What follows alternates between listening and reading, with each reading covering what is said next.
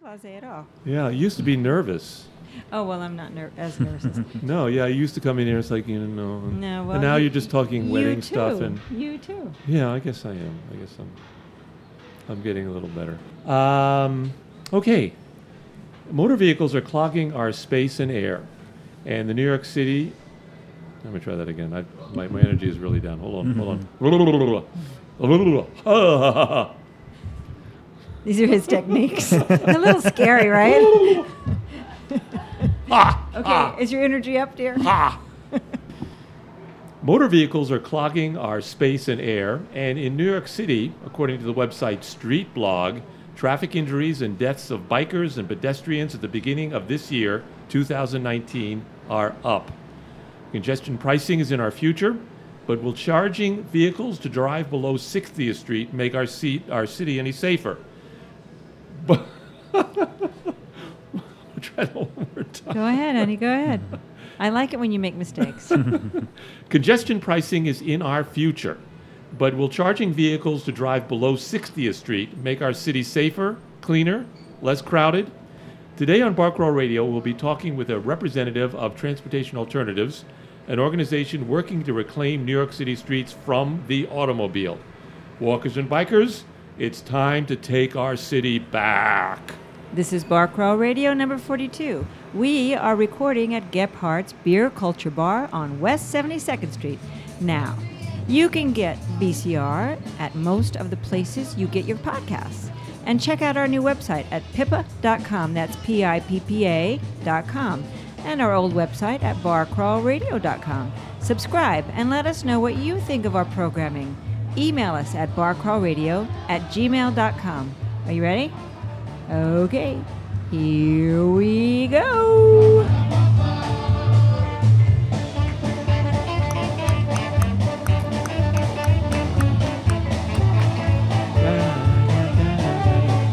And once again, that's Wade Ripka's uh, Blockheads. We always start our program with a little bit of bop bop. A little bit of Wade A, Ripka. li- a, a little bit of Wade, Wade Ripka. Check him out. He's, He's, he's at really good. Barbez and um, where else now? There's another know. place where this. He's at, a, he's at a few places. yeah. But it's uh, Wade Ripka. And if you want to know, just email us. We'll E- email know. us. We'll let you know. We'll let you know. uh, Absolutely. We'll put you on his listserv. Erwin Figueroa is the senior organizer for Transportation Alternatives, first in the Bronx, and now he's working citywide for Transportation Alternatives. Mr. Figueroa was a development manager for Indoor Hoops, and he wore many hats for the tune-in radio station Back Talk Live. Uh, Erwin holds a degree in audiovisual communications from the University of Puerto Rico, Rio Piedras, and he has many accomplishments with transportation alternatives. Now, welcome to, to Bar Crawl Radio. I, I, we've been talking before we uh, went on air. I'm a longtime New York City bike rider uh, and a former bicycle messenger, um, and I've seen the many positive changes in the biking environment in our city and on our streets. I have ridden with TA events and look forward to learning more about the important Walkers and Bikers First organization called Transportation Alternatives. Erwin Figueroa, welcome to Bar Crawl Radio. Thank you. Thank you for having me. We always ask, what are you drinking? I'm drinking, uh, I believe it's called Prayer Group. All right, I got, I got the whole name. Uh, I went name? and talked to Tressa, the bartender, and she, she told me it's called Tired Hands Prayer Group Oak Aged Lager. It's easy to forget. Yeah, it's It's easy. not, not, not easy to remember. So the name is longer than the beer. Yeah. It looks How like is a, it? it's like a citrusy thing. yeah, it has uh, tones of, you know, citrus, lime. Very Right. refreshing for this to say. Yeah, yeah, because it, it's kind of warming up. Yep. I'm drinking uh, Twin Fork IPA from Calvert Calverton, New York. It was the same thing I was drinking when we talked to Michael. Fink- yes, I Michael know. King. I know. Well, we don't want to Yeah. get our second drink, then we wouldn't be able to All right, talk all right. to Yeah, it was good. I liked, so I'm drinking it again. And I'm drinking. I'm down to the bottom of my Tito's and tonic here. Uh, well, we'll we'll refresh it after the show. So, Erwin, what is transportation alternatives, and what are your main goals?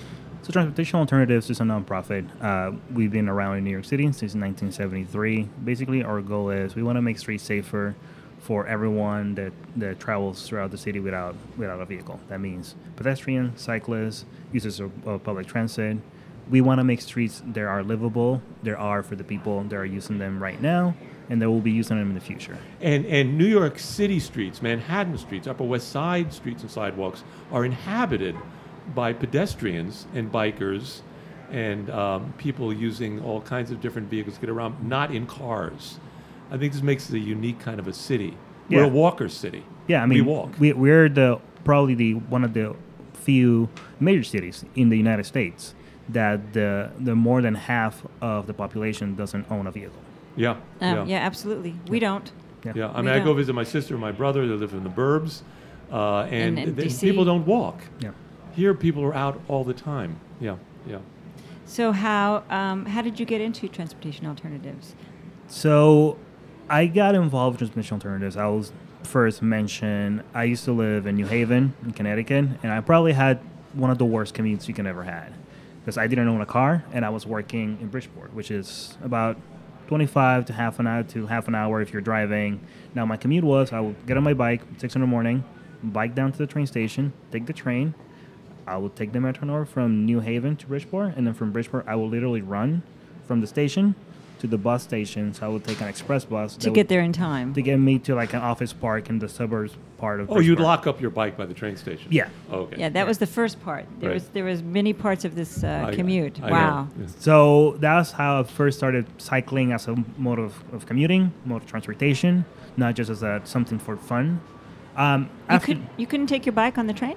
I could, but um, it's you know, like I said, I had to literally run from the train to catch the bus. So I guess I could bike through the ramp, but people wouldn't be really happy with me biking. Yeah. But um, once I moved to New York City, I you know I didn't have a steady job. I was working a lot of freelance, so I wasn't making a lot of money. So cycling became the way that I got around uh, because it was cheap, it was fast. I, It really is fast. it is, it is it is faster sometimes than taking the subway. Oh, many Or- times, many times. Faster than taking a cab sometimes. Yeah, by I- vehicle, absolutely. I, I, I'm a lawn bowler, and so I, we'd be in the park lawn bowling, which is a whole other program, which we never got to, dear, but we need to. Well, get to and, it. And, and, and Becky'd be watching me, and then she'd hop in a cab, and I'd hop on my bike, and I'd get home before her. Yeah. Yes. I'm getting older. I can't quite do that anymore, but yeah, Yeah. yeah. Yeah, and I, you know, and that's how I used to go around. And, you know, I, I live in Brooklyn. I live in, in Crown Heights, Flatbush area. And I noticed that there were lots of bike lanes, but when you needed them the most, there, were, there, there, were, there weren't any. Yeah. So I wonder if there's any group doing something about this. And that's how I found out Transportation Alternatives. I went to one of the first meetings Oh. um, as a volunteer. And then I got involved as a canvasser. Just like, you know, I was working, I had some time available. I would go around, talk to people about the different campaigns that they had, wow. and try to get support for them. And then at the end, I liked it so much, and they liked me, which is the most important part. And they kept me around. And now here I am, four years later. I'm the senior organizer. That's great. And you're making a living at, at, at uh, uh, working for Transportation Alternatives. Yeah. Who's trying to work for bikers, and, and you're still a biker. You're still. I'm still a cyclist. Uh, you know, I use probably all the most of the transportation there in New York City at some point, and cycling is. did you cycle here? I didn't cycle here because I had other commitments today. Okay. And it was a little bit difficult to get the bike there, but I, you know, today is the second day of Bike Month for transportation alternatives. Oh, didn't know that. Yeah. So Oh. May is Bike Month. May is Bike Month. cool. So you- for the, everyone that's listening, the- throughout May, you're gonna be seeing us all throughout the city with different events. So, and we're going to talk about that, Yeah. the events you're going to be having. do you know about the beginnings of, of TA? Yeah. So as I mentioned before, Transportation Alternatives started in 1973. It started more of an environmental organization more than than cycling. Uh, as it evolved throughout the years, it became more and more centered on transportation, specifically cycling. For a very long time, we were known as the cycling organization, uh, and we still are. We still do a lot of our projects are about cycling, but we have evolved throughout the years to see uh, streets in New York City in a more holistic way. There is your things that are, that are better for cyclists are also better for pedestrians, are also better for public transit users, and also better for drivers. When everyone has their own space in the road, when there has when they can move in a, in a free and a safe way, everyone benefits. hmm Um, yeah, yeah, and it's, so so transportation alternatives kind of started when uh, the Clean Air Act Yeah. came around, the Clean Water Act. I mean, we're in a different place now with the government and, and environment. Um, Remember the Clean Water Act? yeah. What yeah. a nice progressive What, time what, what, that what a nice idea having actually clean water and clean air, Clean Uh, air. and, and government that supports that. But then in the 1980s, there was a uh, um, kind of a kickback or a pushback against uh, bikers by our uh, by the mayor, Mayor uh, Koch, um, and critical mass came about. Can you talk about that? About you know, we're talking about the 1980s, 1990s. There's a different attitude towards bikers, uh, cyclists. Yeah, yeah. I mean, cycling was not at all mainstream as as mainstream as it is right now. Yeah. Uh, back then, the uh, you know Mayor Koch literally had a ban, um, uh, like wanted to ban cycling on Midtown Yeah, during rush hour hours, which is you know you think that now to ban cycling during rush hour will be insane because you know that's how you know. 10%, you know, 5 to 10% of people are commuting every day. But back then, yeah, cycling was looked at, down upon.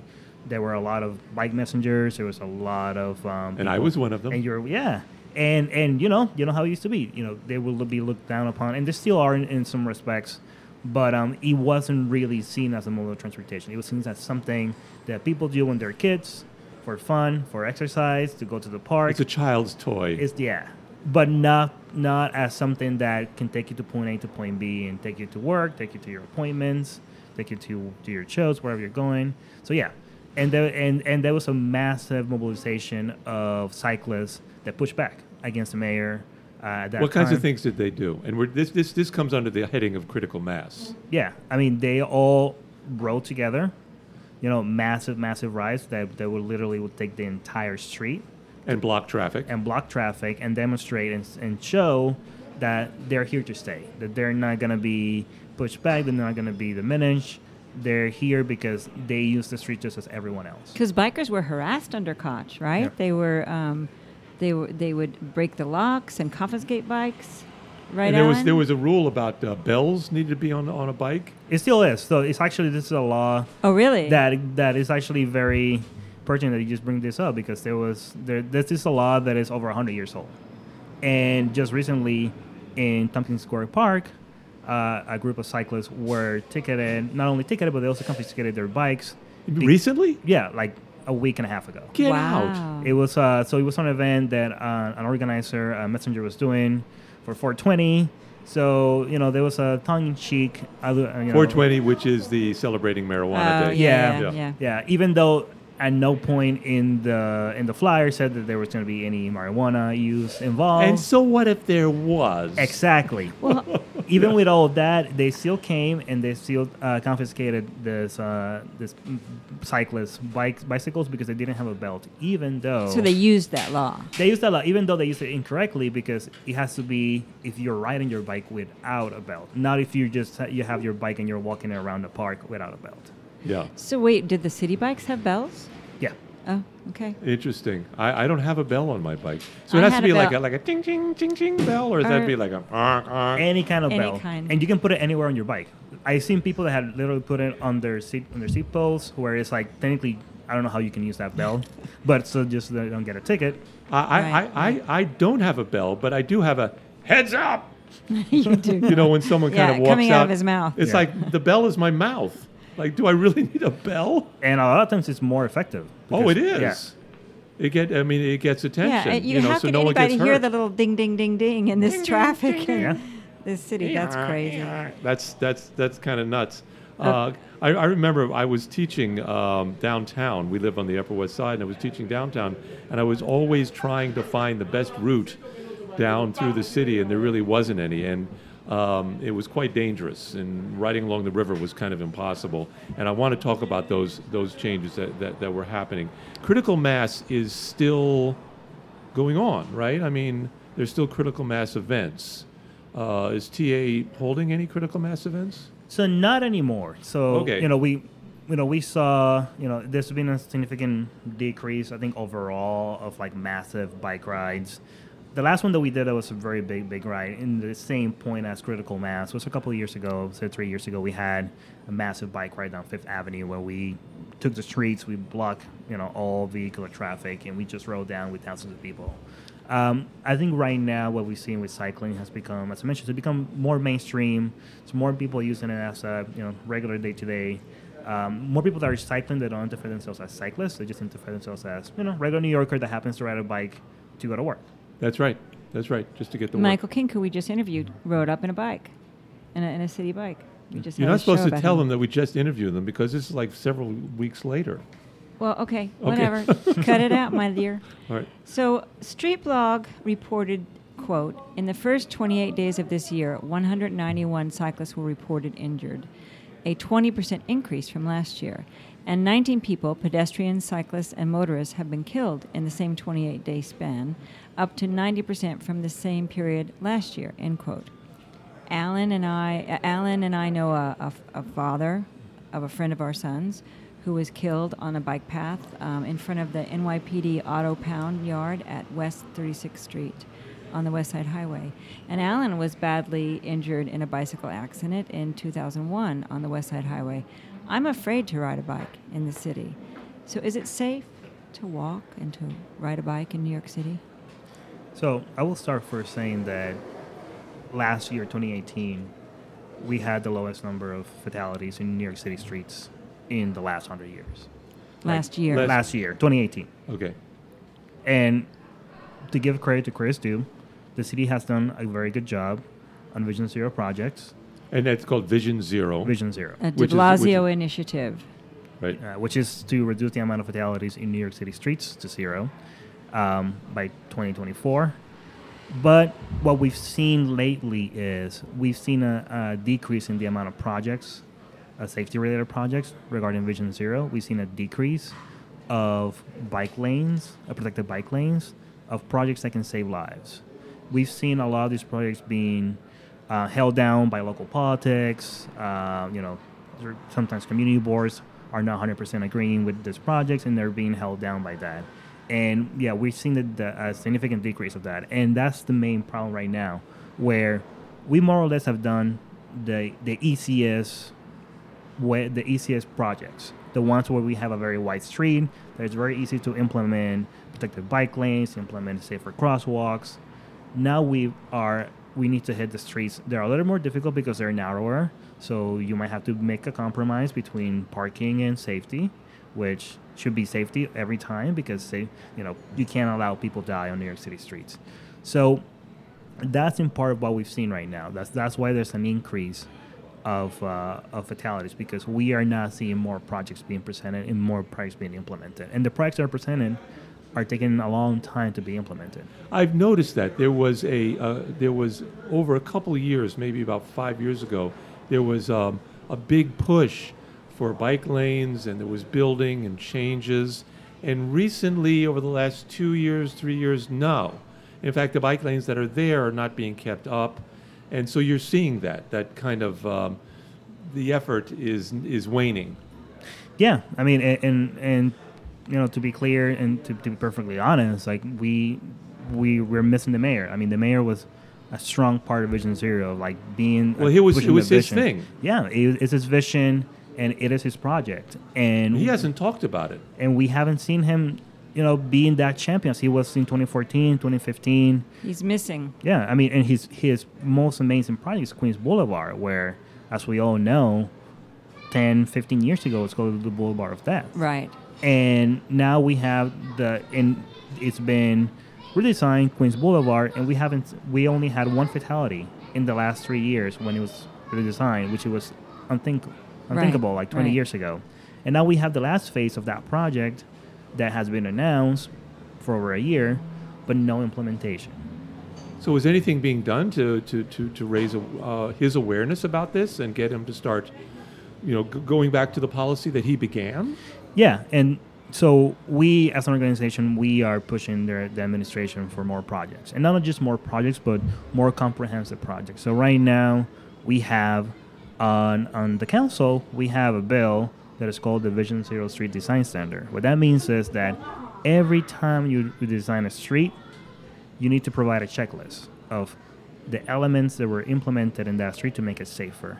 And if there's an element that doesn't that couldn't be implemented, you need to provide an explanation of why. This is the first step that we want to see before we see every single street in New York City redesigned with safety first.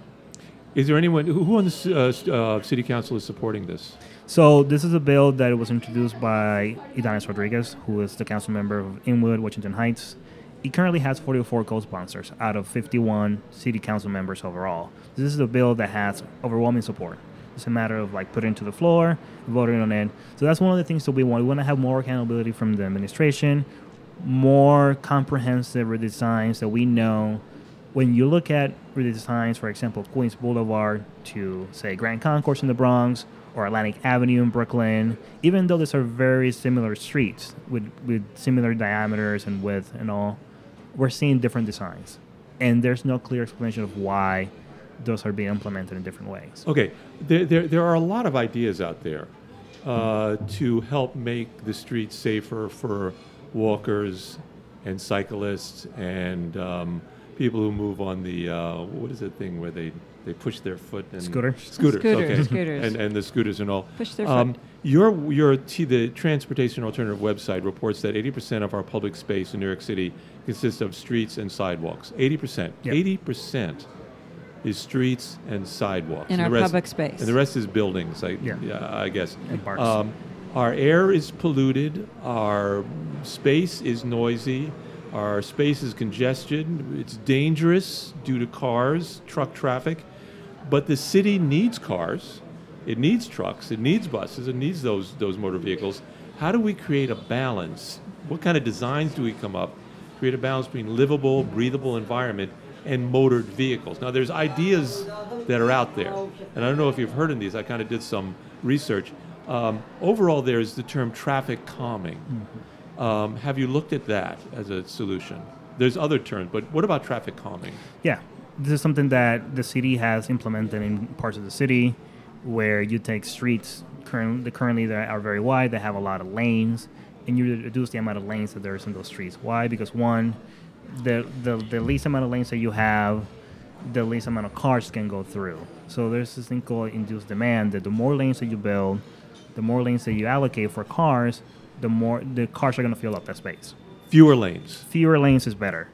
Wha- That's fascinating. Yeah. And it slows them down, too. it slows them down and and that space can be repurposed to other uses you know you can have bench seating for people that they're walking in the neighborhood you can have bike parking you can have bike lanes you can have bus lanes these are street these are modes that move more people than most motor vehicles in the city which if you look around are either uh, for hire vehicles or people that are just literally sitting in their car by themselves and no one else and they're Yeah. taking just as much space as four Right. to five cyclists Right, right, right. Um, there's, there, I mean, Europe is kind of, I think, ahead of us. In many countries in Europe about about this. I came across um, this idea of living streets, um, and and and then the idea of Woonerfs. Do you know about the Woonerfs? I haven't heard that one. Okay, the Woonerf is um, it's a street in which the sidewalks and the street is all one. There's no differentiation between. Um, you know where people walk and where cars go and where So cars bicycles can go through there, but they have to be everyone very slow. everyone uses the very same aware. space and so you have to kind of if you're in a car you have to be really aware that there are people walking in the same space you're walking in clearly new york is not a woonerf there's the street there's the bike lane No. there's the sidewalk um, have you never heard of that idea We do have. I never heard that term in that, that in that word, but we do have a similar concept right now, actually on 23rd Street, on the, near the Flatiron uh, building, where there's a section of uh, Broadway where cars can only go five miles five, five miles per hour. Right. right And and uh, is is they call it a shared street. A shared street. that sounds like a woonerf Yeah. In a so, way, yeah. So pedestrians, cyclists, uh, deliveries, all of them are using the same space. There's no clear demarcation of like which space is which because it's for everyone. And we've seen that also be uh, done as a trial in Lower Manhattan interesting during Summer Streets about two years ago. tell us how it went well, s- were you there when they tried it out Yeah, it, it went fine. There wasn't any there wasn't any riots. the car, like drivers didn't get off their cars and start shaking uh, shaking their fists at the mayor. fists, yeah. Um, they slowed down They slow down. It, it works in areas where you have uh, a, a limited amount of space. Where cars, even if you're in a car, it is difficult to go at 25 miles per hour. Like if you try to go 25 miles per hour in downtown, like you're not gonna go anywhere because you're gonna hit a car yeah. immediately. You're just going to get in an accident. yeah. yeah Yeah. Well, I mean, what about Times Square area? I mean, that's kind of um, they've they've closed that off to a lot of car traffic. You have to go very slowly. There's you know huger areas for the you know the public, Are there plans for in increasing more of that kind of like in the village. opening up streets for pedestrians in Yeah. other areas? Yeah, there's there's a lot of proposals all throughout the city of what we call pedestrian plazas, which is like allocating. There's a lot of streets in New York City, given that not not all New York City is in a in a grid where you have intersections like in Broadway, in Times Square. We've seen a, a very good example in Jackson Heights. Uh, in Queens, we have examples in, in Bushwick, in, in Manhattan, in Brooklyn, where you have spaces where you have a road, you have a piece of street that's really not being utilized because it's not needed and you can allocate that and convert it into a space where most people are doing. You know, a parking spot in New York City, if he is an, if it's an unmetered parking spot, it'll probably be used by one, maybe two cars per day. Um, if you reallocate that space, say for a Citi Bike dock, for example, you can easily fit 12 bikes, and that's Mhm. at least 12 people that are going to use that bike. Each Citi Bike is used about five to six times per day. Get out. Yeah. And so, so statistics have been generated on that. Yeah, so each Citi Bike in New York City is averaging five to six, and that's those are the numbers with the regular, you know, pedal Citi Bikes.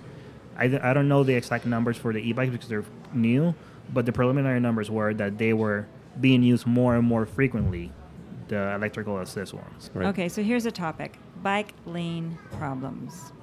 Riding down on 9th Avenue, the streets are nearly impossible to navigate. Along the Hudson River, multi use cars and buses crossing bike lanes. Getting around Port Authority on 8th Avenue, going uptown. Have you ever done that? Have you ever ridden along? And this Once. is all. This is all. Once. I um, do it all the time, Research and by it's uh, It's Alan. taking your yeah. Yeah. Alan has ridden all these places, and um, he's always complaining about the. It's actually, in some cases, he said that the bike lanes make it more dangerous for the biker. Because it's constant. There's emergency vehicles going into the bike lanes. People use it as a walkway. And then the bike lanes will disappear. Yeah. I mean, isn't that they the problem kind of they kind of they do, Street? and then the bike lanes aren't being taken care of. Yeah, I mean, there's a lot of problems out there with, with the bike lanes. So And, how do we find a solution to this? How do we make them all, I don't know, converge and, and create one design that works? Yeah. So I mean, first of all, in regards of people walking on the bike lanes, they're not walking on the bike lanes because they want to. It's because they're there's not. no space on the on the sidewalk, yeah. The sidewalks are overcrowded, and there's not enough space for people that are walking in Midtown. Because you're giving the space over to the cars. Exactly. So you have too many cars in Midtown, too many lanes. Most people in Midtown are walking or they're going on their bikes. People that are, that are in, in cars in Midtown are not are not just going around and, going to stores. They're just going through and going somewhere else. Yeah. So it's a matter of allocating the space for the most vulnerable and the people that are using the, the, the mode of transportation that is the highest usage. Yeah, we're sitting here on 72nd, West 72nd Street in Gebhards, between Broadway and, and uh, West End Avenue. And we're kind of jutting And out into the you don't the see that much traffic here, but you see a lot of people. Yeah. A lot of people walking. This is a walker's city. And it's a great walker's city. yeah, I Because mean, it's, it's, big, it's, it's small enough so you can walk the whole city in much less than a day. Yeah, and, and it's it, it is convenient, fast, and you know you, you get a good exercise. But the main thing is, yeah, like we need to rethink how we think how we look at our streets. For more for almost hundred years, we've seen streets as a way for cars to go to point A to point B. Yep. Right. We've forgotten about what streets were were in New York City before the automobile came. There were shared space where you had people walking, people on horses. You had uh, street vendors. Right. You had people. playing. you had kids playing. We've lost that in New York City. Yes. And it's a matter of us bringing. We've given it up to cars. We've given it up to cars, and we haven't seen any true benefits to it. In fact, we've seen a lot of damage to the environment, to the to the hundreds of people that are killed every year by traffic violence. And it is time for us, as we see that this is not the way to continue. It's not a sustainable way to continue in, in our city, given that we are growing and growing every single year. We need to look at the space that we have and use it in the most efficient way. So does um, transportation alternatives support congested pricing? Yes, we are big supporters. So, um, can you explain what that is to our listeners and how it's going to help pedestrians and bike riders? Yeah, so congestion pricing is for every vehicle entering uh, the central business district of Manhattan. That means anywhere below 61st Street, they'll have to pay a toll to get in. That doesn't matter if you're coming from uptown, if you're coming from Brooklyn, Manhattan, um, Brooklyn or Queens, I should say, uh, or Jersey, you will have to pay a toll. Well, Jersey to be determined because there's Yeah, some, it's still kind of up in the air Yeah. exactly how it's going to work, and it, it's not going to be implemented until 21, 2021. Yeah, so it was passed by the by Albany by the, the both legislatures, and um, to create they're, they're creating a, a group, a panel that will determine that will set the toll price of how much it will cost to get into the city, if there's any exceptions, uh, carve outs, who are the people that will be getting carve Right, outs. people are living in an area where they, yeah, yeah, yeah. and and yeah, and it's set to um, to start by 2021, which a lot of people think that is a little bit more uh, political uh, gains than than an actual that actually makes sense in terms of policy wise. But basically, that that's the main thing. People that are entering the busiest part of the city should pay the same to pay to get into the city. Right now, they don't for the most part they don't have to pay, even though if someone is taking the subway or taking the bus to Manhattan, they have to pay 275. So why should uh, subway riders and bus riders have to pay? Meanwhile, drivers can get in for free without any real cost to them. So the good thing about congestion pricing is one, you will see a decrease of the amount of cars in our streets. That's the hope. That's it, it, it will probably happen. I, I'm I'm almost 90% sure. Like it has to be something very People are going to stop from coming below 61st Street because they have to pay $10. we want to convert the people that are driving right now because there's no real cost because all of us no matter if you're a driver or not you're subsidizing the trips that car drivers are using to get into manhattan we want we wanted to show them that there's other ways for you to be able to get into manhattan whether it's a subway whether it's a bus whether it's biking or walking. We want to we want those people that can move to another mode of transportation to do it. And you get the benefit for if you're a driver you have less cars in the street. So whatever you need to go you can go faster. Because right now in new york city the average speed in midtown is four to five miles per hour. Okay. I'm not sure, and you push back on me on this. I'm a biker in the city. The fact that the cars are not going that fast Is good. is a good thing. So I can kind of get out in front of them and they can see me. But if they're going faster, isn't that going to make it more dangerous? it might seem like that but in other cities that congestion pricing has been implemented there's actually been a decrease of the amount of injuries to cyclists so in london for example they had a 40% total decrease of injuries in, regarding conge- uh, when congestion pricing was implemented and an 80% decrease of injuries to cyclists in the area where congestion pricing was implemented Is it because they can delineate the areas for cars and, and bicyclers and pedestrians a little better because there's fewer cars? Yeah. So one of the things that you, that you gain by congestion pricing by having less cars in the streets is that you have what we call the space dividend, where you can actually take that added space that we have Take it for over. cars and convert it into bike lanes, convert it into extra wider sidewalks, convert it to other uses. And we're gonna see a, a lot of that in streets like Canal Street, for example, which is from from the Manhattan Bridge, from Brooklyn all the way all the way to Canal Street and to the tunnel. You might you'll be able to see less cars and that might be able to allow you know better infrastructure.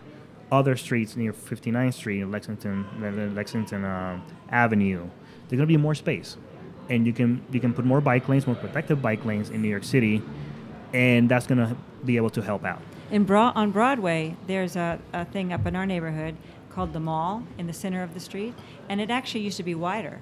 It was decreased to make room for the cars. Yeah, it's, actually- it starts right here on 72nd. Yeah, at, At, at one time, you know, a hundred maybe a hundred years ago or something, it was wider, and that was probably when there were horses and carriage. But people would walk in the middle of the, you know, there's a walkway. yeah Yeah.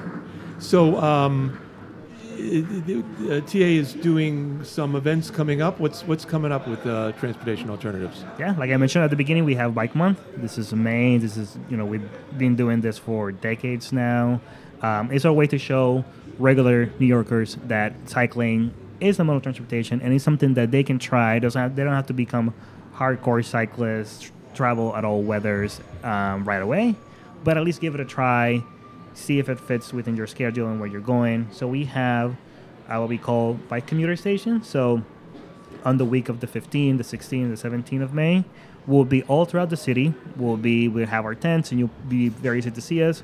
We'll be on the west side on, on the west side Greenway, near 72nd Street, uh, handing out you know goodies, snacks, water. Uh, people can become members of the organization if they want to.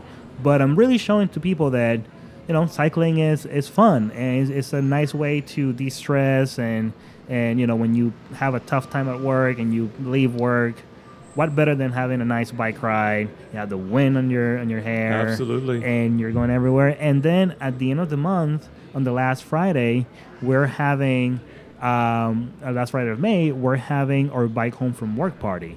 So this is going to be in brooklyn in the new domino park where we're going to have from 6 p.m to 10 p.m we're going to have a whole array of events centered about cycling. And you'll get to meet new friends you get to meet our great staff members. And it's a fun event. It's probably one of the best free events that you can have in new york city. And tell us again what the dates are. it is the week of the 15 16 and 17 Of Uh, May. may that's going to be the commuter stations and if i'm not mistaken the 29th of may is the friday and that will be where the bike home from work party at domino park Right. I have a question. Does Citibank take transit check? city Citi Bike. Citi Bike i believe so That would be great if they did. and, and one, one thing that I actually learned is that you can, if you have health insurance and your gym reimbursement, you can use it for Citi Bike. Oh wow. So you can actually have a membership for Citi Bike if your if your health insurance allows it uh, for free, because that will be equivalent of going to the gym. Wow. Okay, that's something and to these, look into. And these events for Transportation Alternatives, they're not just this month. Uh, they'll continue uh, well into the future, I hope, as we move towards a more bike-friendly and walker-friendly friendly city. Yeah. And I want to thank um, Erwin Figueroa, who is uh, the senior organizer for Transportation Alternatives, for joining us here on Bar Crawl Radio, letting us know uh, where we're going to be going in the future and hopefully improving the streets for for those of us who walk and, and, and cycle. Yeah. Yeah. Thank yes, you so much. thanks for coming. BCR records mostly at Gebhard's Beer Culture Bar on West 72nd Street, across the street from the mortuary, down, the, block from Trader Joe's and Papaya Hot Dog.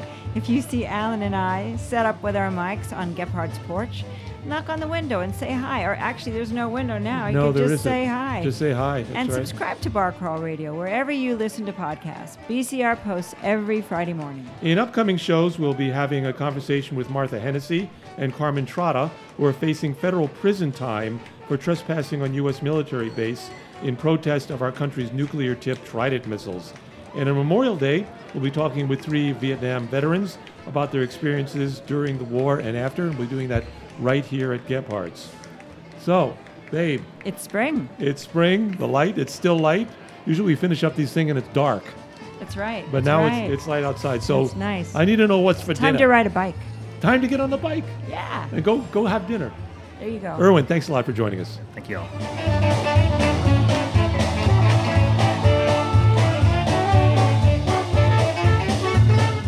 Okay, uh, Erwin, we were we were closing up here, and you came up with the most important piece of information. so what was it? Yeah, so on May 22nd, we'll be leading a bike ride alongside other bike advocacy uh, groups with the Progressive Caucus of the New York City Council. So we're going to be all throughout the city in different parts from the Upper East, Upper East Side, Upper West Side, uh, Brooklyn, and potentially Queens as well. We're trying to work on that. Um, elected officials that are not just supporters of cycling, but they're cyclists themselves, which is a big change Do you know, from you know who's going to be involved? so we know for sure that Councilmember Ben Kallos will be a part of it. In previous years, we've had Councilwoman from Upper West Side, Helen Rosenthal. We've Sure, had, we know Helen. She's been on the show. Yeah, and we've had um, uh, Carlos Menchaca from Brooklyn, Brad Lander from Brooklyn as well, Carlina Rivera from Manhattan, Rafael Espinal. uh, potentially. All right. Yeah, well, we'll talk to him. He's been on the show. we'll talk to him. We'll tell him to we'll get- Give, we'll give him a little. To get on the bike. Sounds Get on the bike, Rafael. get on the bike. Thank you. Yeah, no problem. Good good announcement.